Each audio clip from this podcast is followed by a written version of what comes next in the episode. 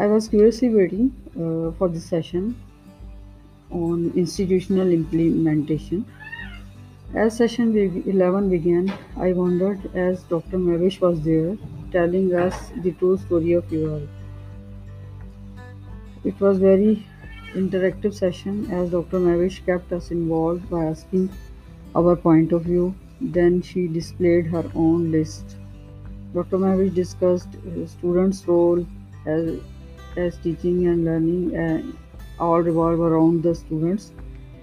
She discussed the triad of faculty, IT department and DME department so that everything was crystal clear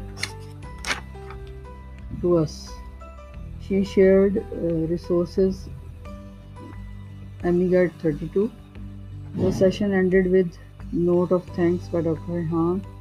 The announcements for the last session made me sad on 16 January.